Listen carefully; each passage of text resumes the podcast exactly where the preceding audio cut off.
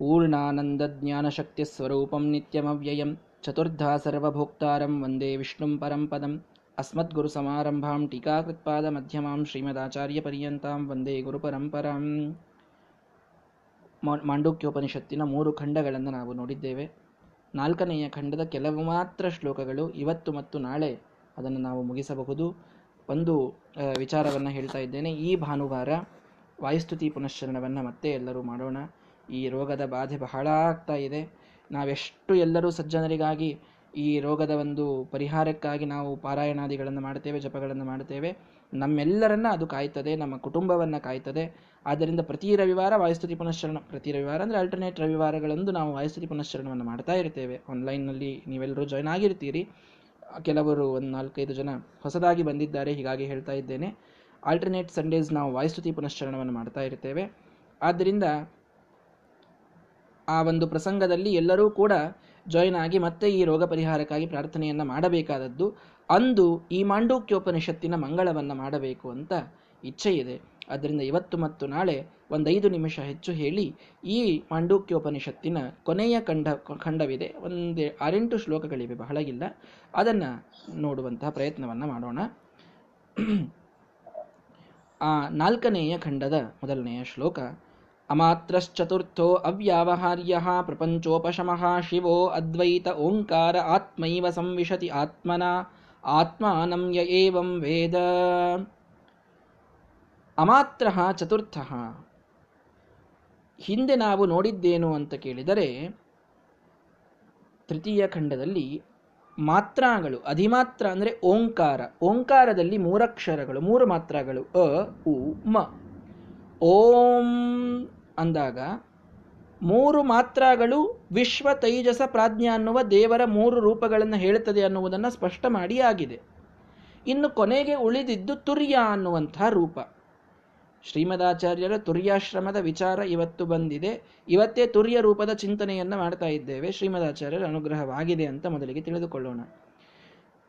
ಈ ತುರ್ಯ ಅಂತನ್ನುವಂತಹ ರೂಪ ನಾಲ್ಕನೆಯ ರೂಪ ಇದಕ್ಕೆ ಮಾತ್ರ ಉಳಿಯಲೇ ಇಲ್ವಲ್ಲ?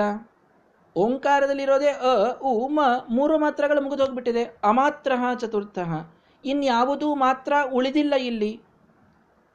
ಯಾವುದೂ ಮಾತ್ರ ಇಲ್ಲ ಅಂದ್ರೆ ಇದನ್ನು ನೀವು ಯಾವುದರಿಂದ ಹೇಳ್ತೀರಿ ಅಂತ? ಓಂಕಾರದಲ್ಲಿ ಯಾವ ಭಾಗದಿಂದ ಇದನ್ನು ಹೇಳಬೇಕು ಅಂತಂದ್ರೆ, ಓಂ ಅಂದಾಗ, ಅ ಉಮ ಅನ್ನುವ ಮಾತ್ರಗಳು ಮುಗಿದ ಮೇಲೊಂದು ನಾದ ಉಳಿತದೆ.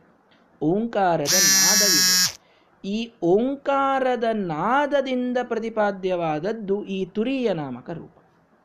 ಪರಮಾತ್ಮನ ತುರಿಯ ರೂಪ ಏನಿದೆಯಲ್ಲ ನಾಲ್ಕನೆಯದ್ದು, ಇದು ಓಂಕಾರದ ನಾದದಿಂದ ಪ್ರತಿಪಾದ್ಯವಾಗಿದೆ. ಆ ನಾದ ತುರಿಯ ರೂಪವನ್ನು ಹೇಳಿಕೊಡುತ್ತದೆ. ಅಂದರೆ ನಾವು ನಿಜ, ದಿನನಿತ್ಯದಲ್ಲಿ ಪ್ರಾಣಾಯಾಮವನ್ನು ಮಾಡಬೇಕಾದಾಗ ಓಂ ಅಂದಾಗ ನಮಗೆ ವಿಶ್ವ ಅಕಾರದಿಂದ, ತೈಜಸ ಉಕಾರದಿಂದ, ಪ್ರಾಜ್ಞ ಮಕಾರದಿಂದ ತುರಿಯ ನಾದದಿಂದ ನಮಗೆ ತಿಳಿದು ಬರಬೇಕು. ಈ ನಾಲ್ಕು ರೂಪಗಳ ಚಿಂತನೆಯನ್ನು ಓಂಕಾರವನ್ನು ನೀವು ನಿತ್ಯದಲ್ಲಿ ಸಂಧ್ಯಾವಂದನೆಯನ್ನು ಮಾಡುವಾಗ ಎಷ್ಟು ಸಲ ಪ್ರಾಣಾಯಾಮ ಮಾಡ್ತೀರಿ? ಎಷ್ಟು ಸಲ ಗಾಯತ್ರಿ ಜಪ ಮಾಡಬೇಕಾದಾಗ ಓಂ ಅಂತೀರಿ? ಅಷ್ಟೆಲ್ಲ ಸಲ ನಾಲ್ಕು ರೂಪಗಳ ಸ್ಮರಣೆಯನ್ನು ನಾವು ಮಾಡಬೇಕು. ಈ ಅರ್ಥದಲ್ಲಿ ಅಮಾತ್ರ ಚತುರ್ಥ. ಅವನಿಗೆ ಮಾತ್ರ ಇಲ್ಲ, ನಾದ ಇದೆ ಅಂತರ್ಥ. ನಾದದಿಂದ ಅವನು ತಿಳಿದು ಬರ್ತಾನೆ. ಯಾವನು ಅವನು? ಅವ್ಯಾವಹಾರ್ಯ. ಇದೆಲ್ಲ ಮೊದಲಿಗೂ ಬಂದು ಹೋಗಿದೆ. ತುರಿಯ ನಾಮಕ ಪರಮಾತ್ಮನ ವಿಷಯದಲ್ಲಿ ಅವ್ಯವಹಾರ್ಯ. ಅವನನ್ನು ನಾವು ಈ ಜನ್ಮದಲ್ಲಿ, ಈ ಭೂಮಿಯ ಮೇಲಿದ್ದಾಗ ತಿಳಿದುಕೊಳ್ಳಲು ವ್ಯವಹಾರ ಮಾಡಲು ಸಾಧ್ಯವಿಲ್ಲ. ನಮ್ಮ ವ್ಯವಹಾರಗಳಲ್ಲಿ ಅವನು ಬರೋದಿಲ್ಲ. ಮೋಕ್ಷದಲ್ಲಿ ಮಾತ್ರ ಅವನು ಪ್ರಪಂಚ ಉಪಶಮಃ. ಈ ಪ್ರಪಂಚ ಮುಗಿದ ಮೇಲೆ ನಮಗೆ ಸಿಗುವಂಥವನು ಶಿವ. ಅತ್ಯಂತ ಮಂಗಳ ಸ್ವರೂಪಿಯಾದವನು ಅದ್ವೈತ. ಅವನಿಗೆ ಅದ್ವೈತ ಅಂತ ಕರೀತಾರೆ ತುರಿಯ ನಾಮಕ ಪರಮಾತ್ಮನಿಗೆ. ಯಾಕೆ? ಹಿಂದೂ ಬಂದಿದೆ. ದ್ವೈತ ಅಂದರೆ ತಪ್ಪು ತಿಳುವಳಿಕೆ ಅಂತ ಒಂದರ್ಥ ಸಂಸ್ಕೃತದಲ್ಲಿ. ಅದ್ವೈತ. ಯಾವ ತಪ್ಪು ತಿಳುವಳಿಕೆ ಇಲ್ಲದ ತುರಿಯ ನಾಮಕ ಪರಮಾತ್ಮ. ಅವನು ಓಂಕಾರ, ಅವನೂ ಕೂಡ ಓಂಕಾರನೇ, ಹಾಗೆ? ನಾದದಿಂದ ಪ್ರತಿಪಾದ್ಯನಾಗಿದ್ದಾನೆ ಎಂಬುದಾಗಿ ತಿಳಿಸಿ ಆತ್ಮ ಇವ ಸಂವಿಶತಿ ಆತ್ಮನ ಆತ್ಮಾನಂಯ ಏವಂ ವೇದ. ಒಂದು ಮಾತು ಬಂತು, ಯಾರು ಇವ, ಇದನ್ನು ತಿಳಿದುಕೊಳ್ತಾರಲ್ಲ?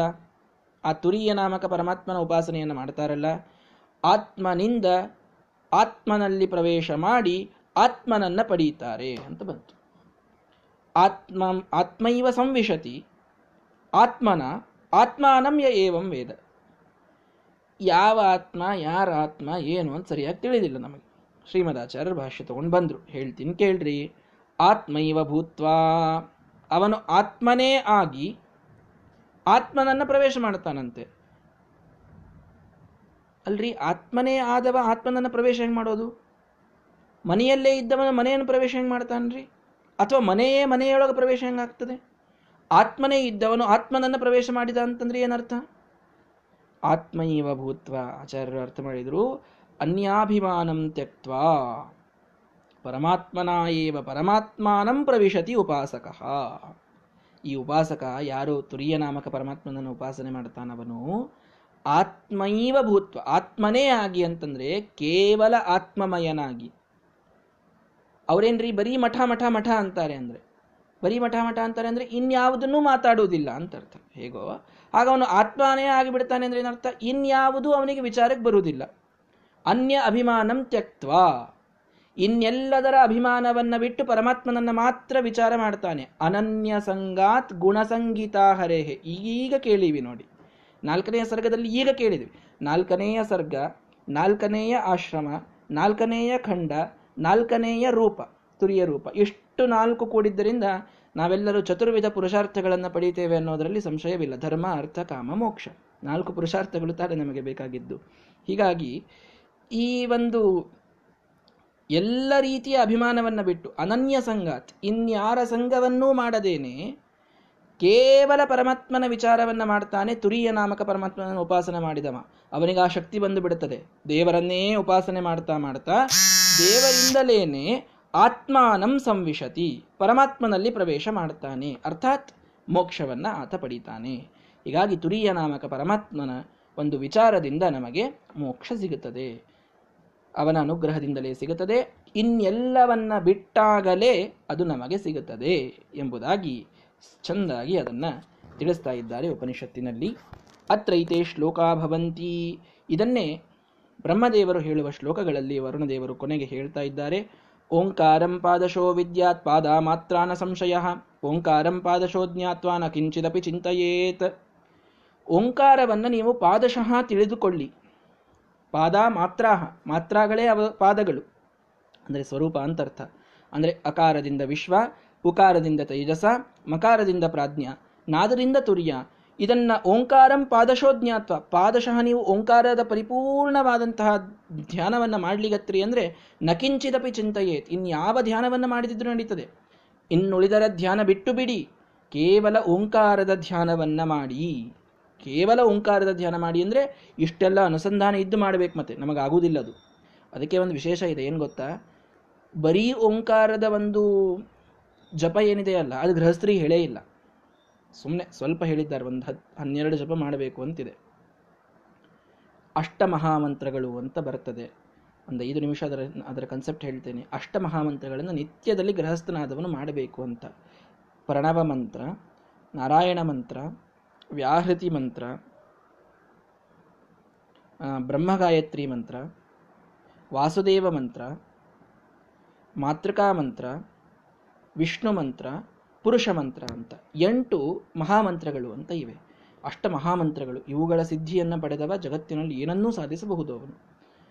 ಅನೇಕ ಪಂಡಿತರು ಮಾಡ್ತಾರೆ. ಅಷ್ಟ ಮಹಾಮಂತ್ರಗಳ ಜಪವನ್ನು ಗುರುಗಳು ಮಾಡ್ತಾರೆ. ನೋಡಿದ್ದೇವೆ. ಆಚಾರ್ಯರು ಮಾಡಿದ್ದನ್ನು ನೋಡಿದ್ದೇವೆ. ಹೀಗಾಗಿ ಈ ಅಷ್ಟ ಮಹಾಮಂತ್ರಗಳಲ್ಲಿ ಪ್ರಣವ ಮಂತ್ರ ಅಂತ ಮೊದಲನೇದ್ದಿದು. ಈ ಪ್ರಣವ ಮಂತ್ರವನ್ನು ಮಾತ್ರ ಉಳಿದೆಲ್ಲವನ್ನು ನೂರ ಎಂಟು ಮಾಡ್ಲಿಕ್ಕೆ ಬರ್ತದೆ. ಪ್ರಣವ ಮಂತ್ರ ಬಹಳ ಆದರೆ ಹತ್ತು ಹನ್ನೆರಡು ಅಷ್ಟೇ ಮಾಡಬೇಕು ಅಂತಿದೆ. ಅದಕ್ಕಿಂತ ಹೆಚ್ಚು ಮಾಡಬಾರದು ಅಂತ ಶಾಸ್ತ್ರವೇ ಇದೆ. ಯಾಕೆ ಅಂದರೆ ಆ ಪ್ರಣವ ಮಂತ್ರ ಇರೋದು ಯತಿಗಳಿಗಾಗಿಯೇನೆ. ಅಷ್ಟು ಅಸಂಗನಾದ ವ್ಯಕ್ತಿಯೇ ಅದನ್ನು ಧ್ಯಾನ ಮಾಡ್ಲಿಕ್ಕೆ ಆಗ್ತದೆ. ಪ್ರಣವ ಮಂತ್ರವನ್ನು ನಾವು ಯಾರೂ ಗೃಹಸ್ಥರು ಅದನ್ನು ಪೂರ್ಣವಾಗಿ ಮಾಡ್ಲಿಕ್ಕೆ ಆಗುವುದಿಲ್ಲ. ನಮ್ಮಲ್ಲಿ ಅಷ್ಟರ ಮಟ್ಟಿಗೆ ತ್ಯಾಗ ವೈರಾಗಿರುವುದಿಲ್ಲ ಹೀಗಾಗಿ ಈ ಪ್ರಣವ ಮಂತ್ರ ಆದರೂ ಎಷ್ಟು ಮಾಡ್ತೀವಿ ಅಷ್ಟರೊಳಗೇನೆ ಪೂರ್ಣ ಅನುಸಂಧಾನ ಆದರೂ ತಂದುಕೊಂಡು ನಾವು ಮಾಡಬೇಕು. ಅದಕ್ಕೆ ಯತಿಗಳೇ ಮುಖ್ಯ ಅಧಿಕಾರಿಗಳು ಅಂತ ತಿಳಿಸ್ತಾರೆ. ಹೀಗಾಗಿ ಯುಂಜೀತ ಪ್ರಣವೇ ಚೇತಃ ಪ್ರಣವೋ ಬ್ರಹ್ಮ ನಿರ್ಭಯಂ ಪ್ರಣವೇ ನಿತ್ಯಯುಕ್ತಸ್ಯ ನ ಭಯಂ ವಿದ್ಯತೆ ಕ್ವಚಿತ. ಪ್ರಣವದಲ್ಲಿ ನಿಮ್ಮ ಮನಸ್ಸಿಡಿ. ಉಪನಿಷತ್ತು ಹೇಳುತ್ತದೆ ಓಂಕಾರವನ್ನು ಧ್ಯಾನ ಮಾಡಿ.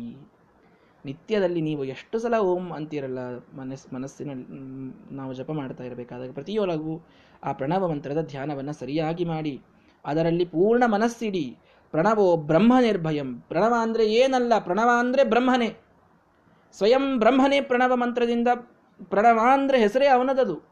ವಿಷ್ಣು ಸಹಸ್ರನಾಮದಲ್ಲಿ ಪ್ರಣವ ಅಂತ ಕೇಳಿದ್ದಾರೆ ಪರಮಾತ್ಮನಿಗೆ. ಪ್ರಣವ ಅಂದರೆ ಅವನೇ. ಪ್ರಣವೇ ನಿತ್ಯಯುಕ್ತಸ್ಯ ನಭಯಂ ವಿದ್ಯತೆ ಕ್ವಚಿತ. ಪ್ರಣವದಲ್ಲಿ ನಿತ್ಯ ಇದ್ದವನಿಗೆ ಎಂದಿಗೂ ಭಯ ಇಲ್ಲ.